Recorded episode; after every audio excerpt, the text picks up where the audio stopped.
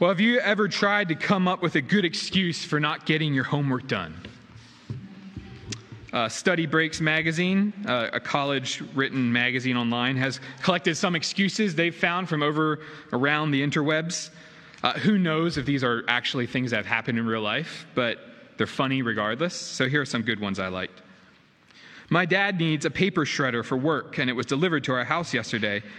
He wanted to show us how it works and mistakenly took my homework and destroyed it. Or how about this one? I didn't do my homework because I figured I'd do it tomorrow because I'll be older and therefore be wiser then. Or uh, two more that kind of go in, in hand in hand. First, to be honest, I didn't do my homework because I know how heavy your current workload is, and I didn't want to add to it. I thought I could give you some more free time. Uh, and then, kind of in keeping with that, another one was I, I, couldn't do my homework because I was at the rally all day yesterday. You know, the rally to increase teacher pay? I was, I was there all day. I, pretty great excuses, pretty, uh, pretty great excuses if you ask me. But good excuses? Maybe not. Well, church, we see some excuses in our passage this morning in the Gospel of Luke. Luke, if you remember, was a physician in the first century who pursued reliable sources and faithful testimony in order to write an accurate account of Jesus' life and ministry. He did this so we might have certainty regarding the things we've been taught. And today we see a few wannabe disciples give Jesus some seemingly legitimate excuses for why they're going to follow him, but not yet and we'll see Jesus' response. So, if you haven't already, get your Bibles, turn with me to Luke chapter 9, and we're going to be reading the last, uh, the last section of chapter 9, starting in verse 51. When the days drew near for Jesus to be taken up, he set his face to go to Jerusalem. And he sent messengers ahead of him who went and entered a village of the Samaritans to make preparations for him. But the people did not receive him because his face was set toward Jerusalem. And when his disciples, James and John, saw it, they said, Lord, do do you want us to tell fire to come down from heaven and consume them? But he turned and rebuked them, and they went on to another village. As they were going along the road, someone said to him, I will follow you wherever you go. And Jesus said to him, Foxes have holes, and birds of the air have nests, but the Son of Man has nowhere to lay his head. To another, he said, Follow me. But he said, Lord, let me first go and bury my father. And Jesus said to him, Leave the dead to bury their own dead, but as for you, go and proclaim the kingdom of God. Yet another said, I will follow you, Lord, but let me first say farewell to those at my home. Jesus said to him, No one who puts his hand to the plow and looks back is fit for the kingdom of God. Harsh, not harsh, hard words from Jesus this morning. So, what should we see in these two kind of sections of our text? Well, I'm going to have three R's for you uh, for today. First, resolve. Second, rejection. And third, requirement. Resolve, rejection, requirement. First, resolve. So, for a few weeks now in Luke chapter 9, we've been mentioning uh, how Luke 9 is a sort of pivot point in the Gospel of Luke. And here in verse 51, we see the, the pivot happen. We see the hinge turn and the door open into a whole new section in Luke's gospel, a section that's really going to take us all the way up into chapter 19. So look at verse 51. When the days drew near for Jesus to be taken up, he set his face to go to Jerusalem. So from here on out, Jesus' face, Jesus' focus is going to be set towards the holy city, towards Jerusalem. What's going to happen there? He's going to be crucified, he's going to be buried, and he's going to rise again. And so, as we continue throughout the next 10 or so chapters of Luke, we're going to see Jesus not take a straight beeline for Jerusalem, but instead take of a circuitous twists and turns route through. He'll be in Galilee one time, he'll be in Samaria, he'll be in Jericho before he gets to Jerusalem. But even though his route is, is kind of here and there, his face will continually be set for the end game in Jerusalem. We read there, when the days drew near. The sense there is when the days were fulfilled. See, Jesus is looking ahead to his ascension when he will be taken up into heaven to be with his Father. But before that, he must be unjustly accused, nailed to a cross, buried in a tomb, and, and rise again in power. All of that is a plan he knows must take place. All of this are days God has has worked out with his son. And so these days are being fulfilled in Christ. His life is not happening to him, he's happening to his life. He knows these days are going to be fulfilled. The fulfillment is taking place right here, right now. And as we've seen already in chapter 9, this plan is going to include great suffering. Twice now in Luke 9, Jesus has told his disciples that he is headed for rejection and death. And so, in light of this future laid out ahead of him, we shouldn't miss the amazing statement at the end of verse 51. Do you see it? So, the days are drawing near. What's going to happen when they come? He's going to die, he's going to suffer. But as he sees these days approaching, he set his face to go to Jerusalem. Jesus knows what's coming. He's not ignorant of it, and yet he is resolved and committed to God's plan of salvation. He has said before that this plan is necessary, that it must happen. And so we see here, church, just the incredible love of Jesus for sinners like you and me. You know, we, we often will say to each other, kind of in jest, or relief that we're just glad, we're grateful we don't know the future, right? Because if we did, we might not have the courage to get up tomorrow morning and face what it's going to bring. Now, we, we talk about having a superpower. Would you rather fly? Would you rather be invisible? Would you rather know the future? Well, we realize when we think about it, we don't want to know the future. It's a good thing we can't see what the next day, the next month, the next year is going to hold for us. But here in Luke 9, church, Jesus knows. He knows exactly what's going to go down in Jerusalem. And yet, when we get to verse 59, we don't read, or 51, we don't read, when the days drew near, he wallowed in self pity. Or when the days drew near, he drowned himself in distraction.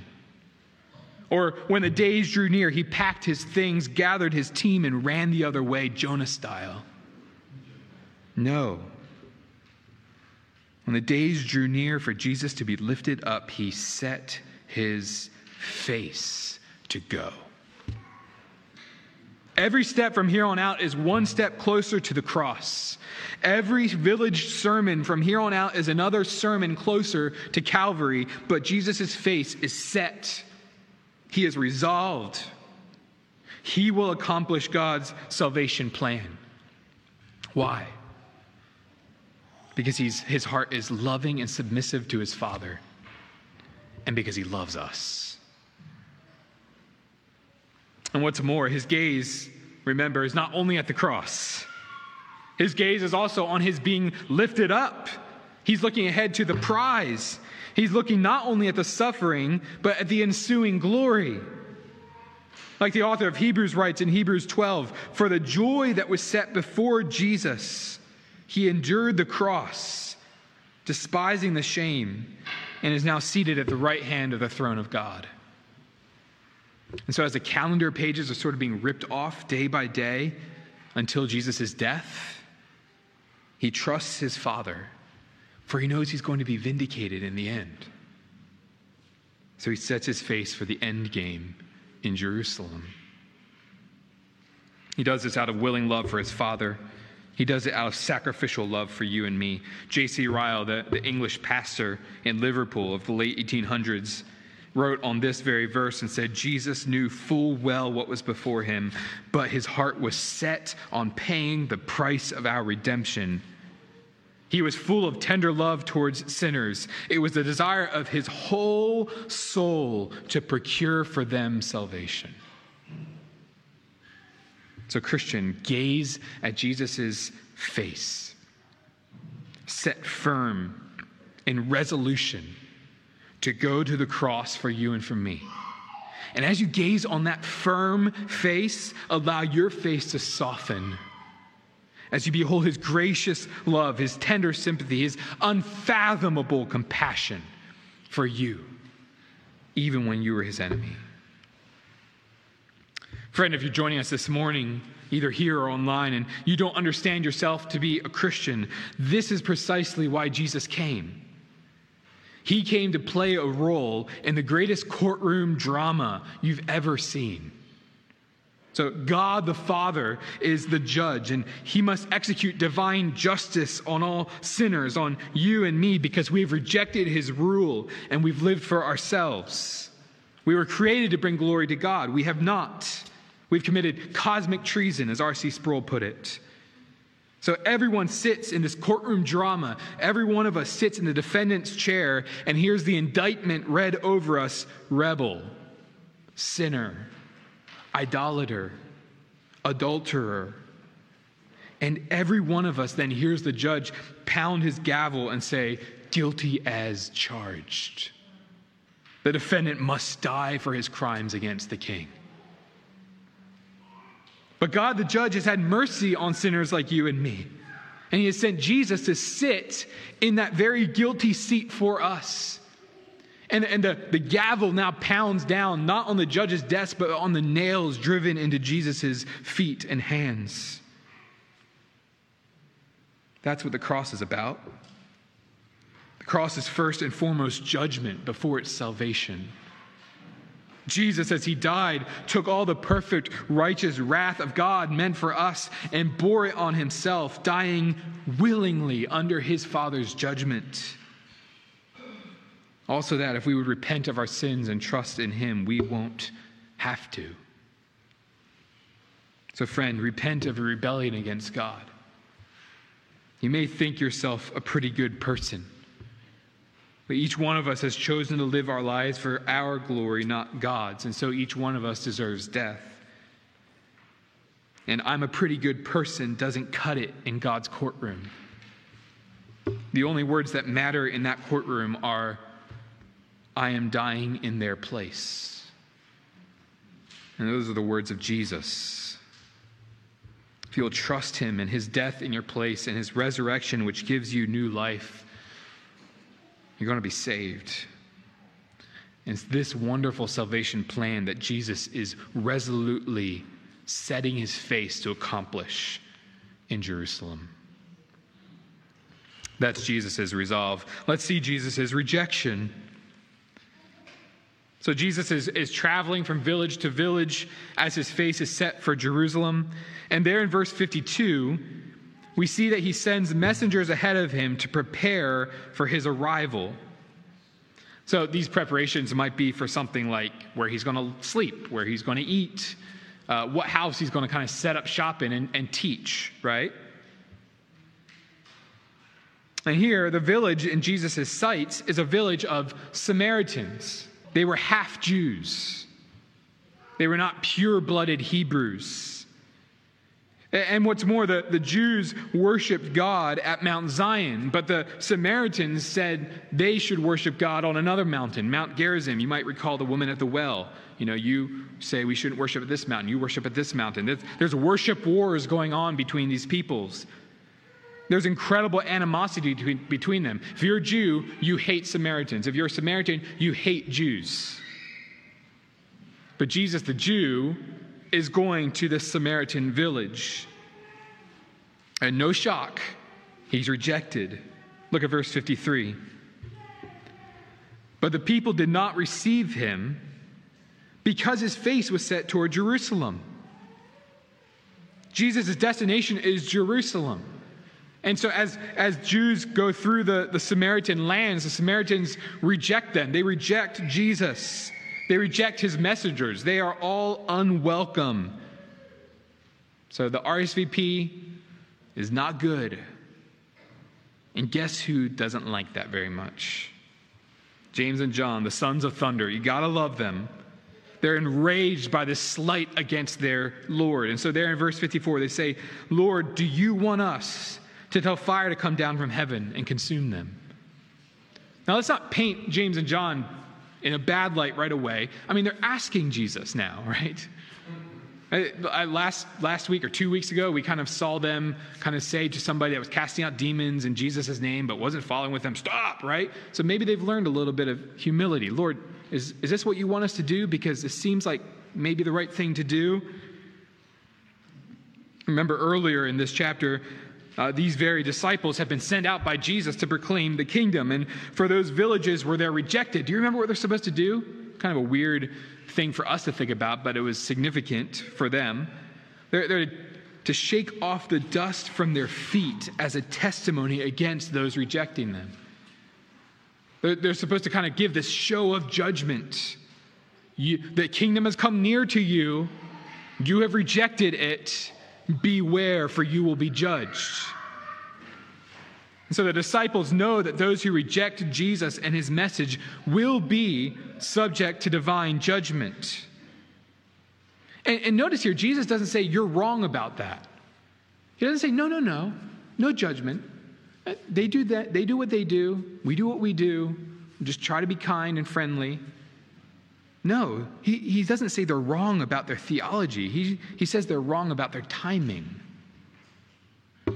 The, the New Testament scholar Darrell Bock puts it this way He says, Jesus is not rejecting the disciples' conclusion, but their timing and spirit.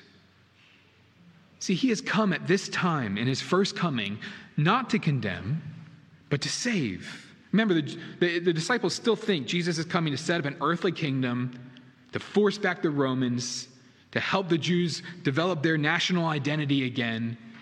They're thinking justice, judgment, good thing. Let's get the, the usurpers out of here. But Jesus has come in a surprising fashion, not to condemn, but to save. You know, you can, your, your theology can be good, but your heart can be in the wrong place.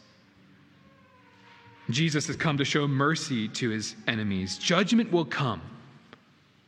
No evil deed will go unpunished, but for now, judgment's going to come on Jesus. See, something indeed is going to come out of heaven, has come down from heaven, but it's not fire to be to consume, it's a son of God to be consumed for sinners. You see that? Something's going to be consumed. But for now, it's not those who are rejecting Jesus, it's the rejected Jesus. Jesus has come to his enemies. He's come to make them his friends. He's come to be rejected for those who reject him. He has come to open a, a way to God.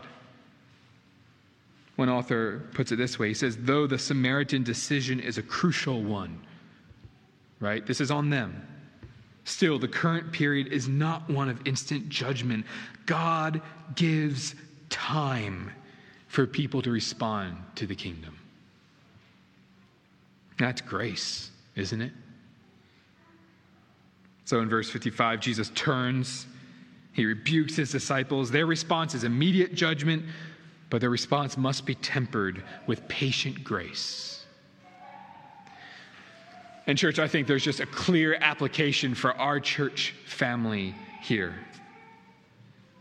So, as we consider those in our lives who need the gospel and yet reject it and, and seemingly reject us with it, what's our first response to them?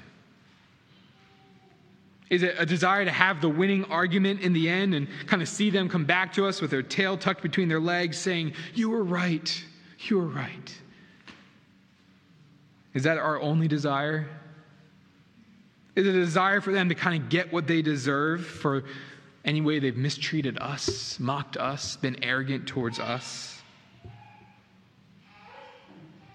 Or is our response just this burning, earnest desire for them to be saved, to be rescued.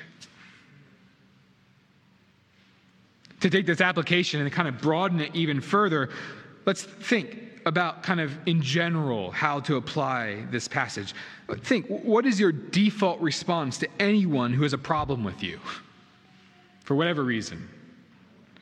And so, what, what about those who are just real jerks and who undercut you and speak ill about you in your workplace? The most unlikable people in your life right now. Or what about those who disagree with you about masks or vaccines or politics? Or what about your, your spouse when, when he or she points out a flaw in your character? Or what about your children when they're frustrated with your authority?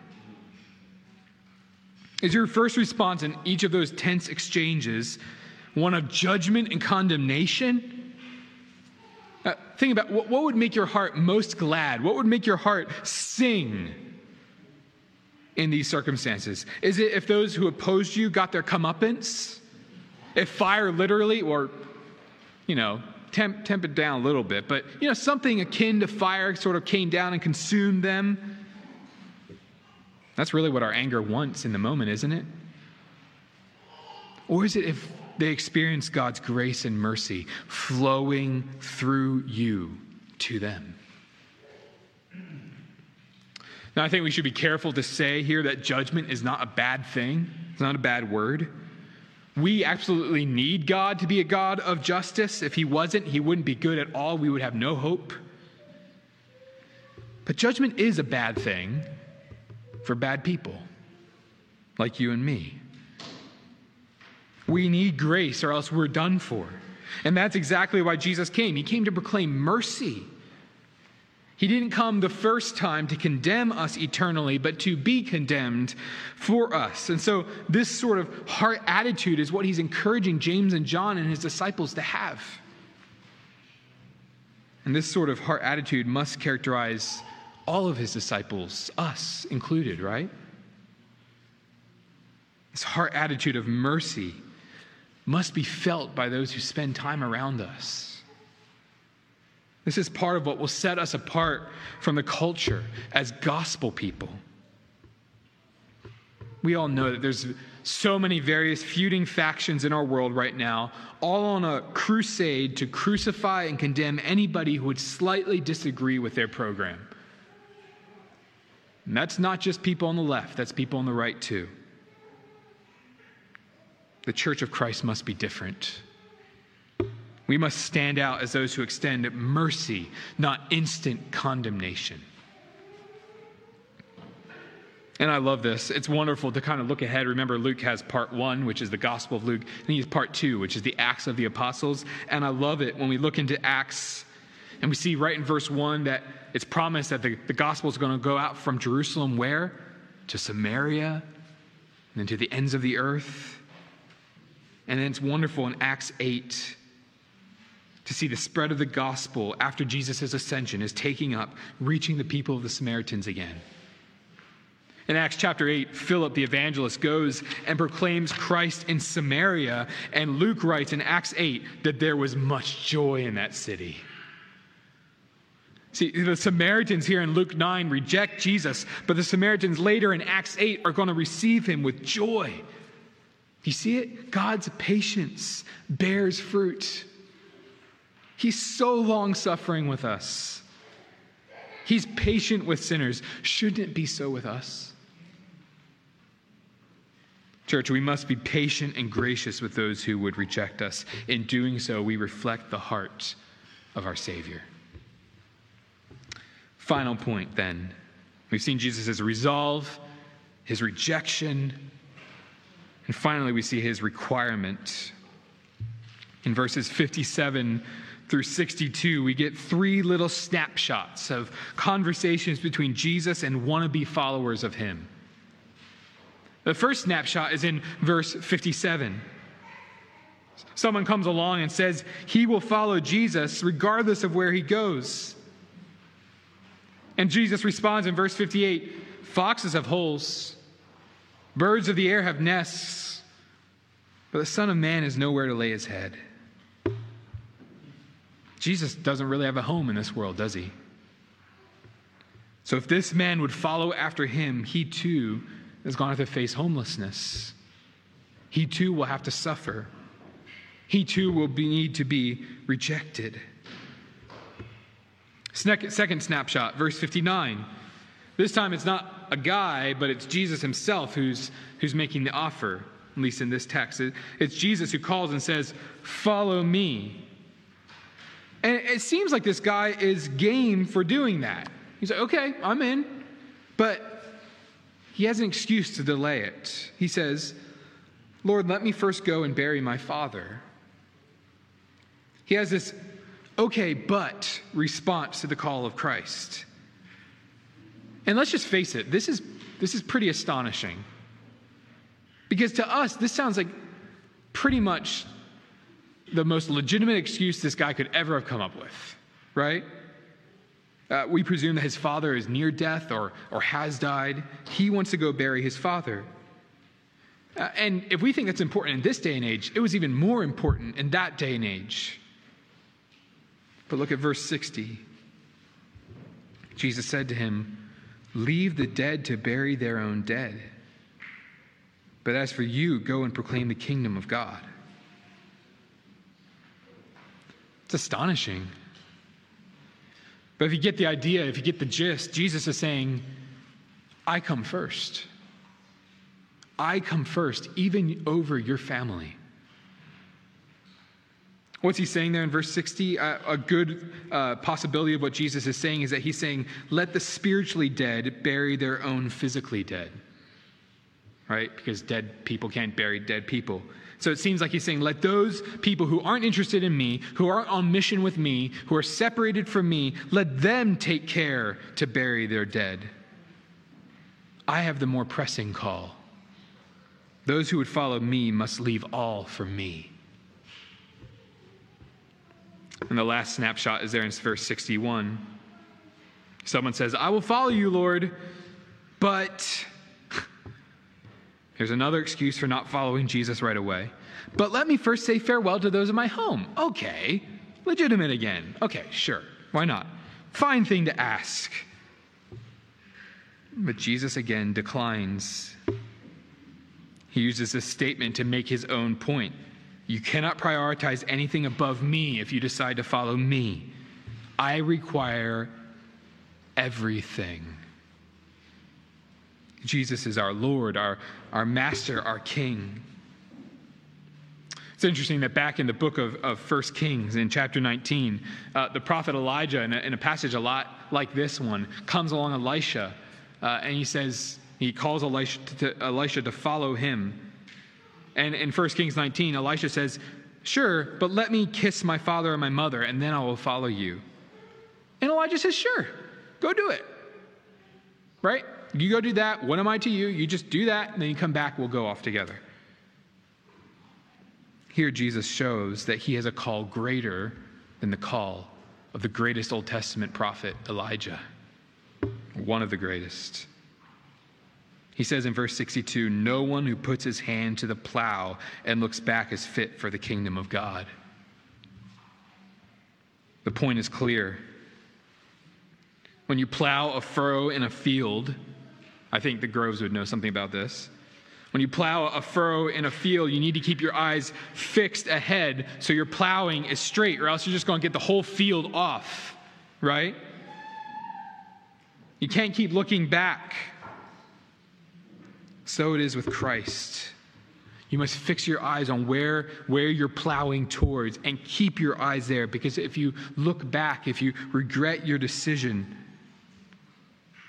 you're going to go off track. No one who puts his hand to the plow and looks back is fit for the kingdom of God. You need to be all in with Christ. Commitment to Jesus is total. Being a follower of His requires everything. Those who would pursue Him will need to let go of calling this world home because Jesus has nowhere to lay His head. And they're, to quote one commentator, they're to know that one's home is with Christ. Those who seek Jesus must seek Him even above their loved ones. So, church, we began by thinking about some funny excuses for missed homework. But excuses when it comes to following Jesus are no laughing matter. So, consider what might be your excuse for putting off following Christ. What might be your but only? Perhaps you might respond to Jesus' call and say, I will follow, but my career will come first.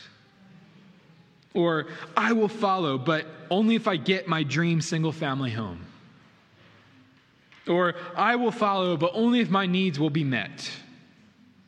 Or, I will follow, but only if others make an effort too.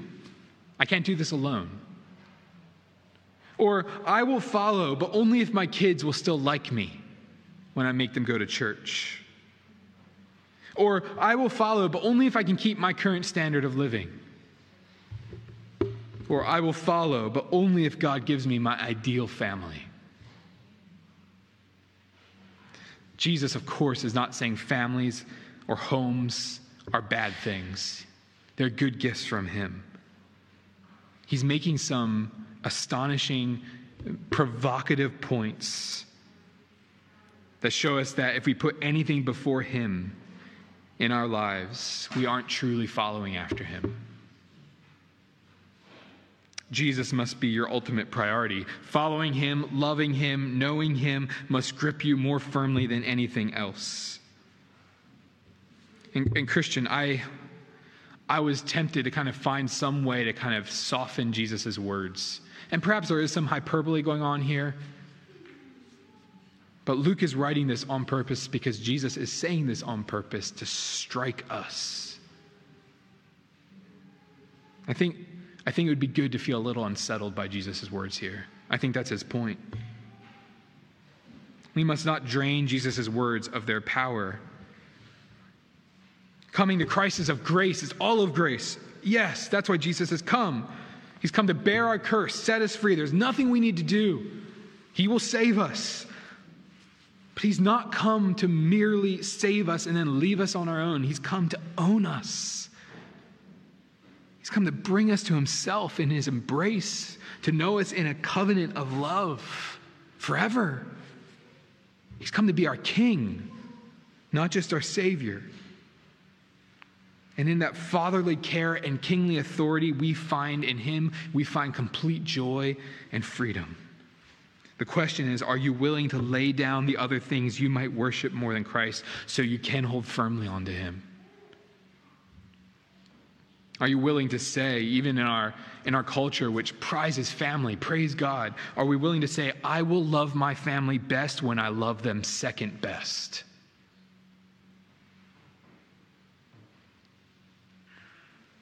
Dietrich Bonhoeffer once wrote, Discipleship is not an offer man makes to Christ.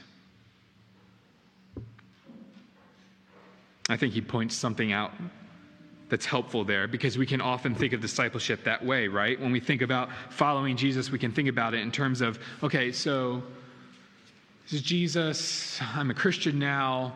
Um, so how am I going to like kind of do the Christian thing? Um, what, what's the time commitment, Jesus? What, what grade do I need to get to pass? what's in it for me? Jesus is not out for, as Bonhoeffer called it, cheap grace without discipleship. He's not out for those who are just interested, He's out for those who will give Him their lives. So, Christian, are you all in with Jesus? Does He get to call the shots in your life? As I thought about it, I think it's safe to say that mm, for many of us, frustrations in our life, hangups in our life, are due to the fact that we're often fighting our king for control of our life. So, are you willing to surrender that control to Him? Church, we will all fail at this at certain points. By God's grace, as we grow in our Christian walk, as we are sanctified, we will fail less and less, but we will fail. We will follow Jesus imperfectly. We will see our flesh long for sin. We will find our hearts condemning others before showing them mercy. But in those times, we must not look back. We must look forward and repent return again to the King. because Jesus is, is ready to forgive. His forgiveness has no, no limit, and He's our all. In Him, we find more treasure, more value, more meaning, more happiness, more joy than anything we would find in pursuing our own path and grasping for our own glory. For Jesus is our greatest treasure. He's the, the wellspring of our souls. When He calls, we must follow, for He is what our hearts truly long for. Let's pray.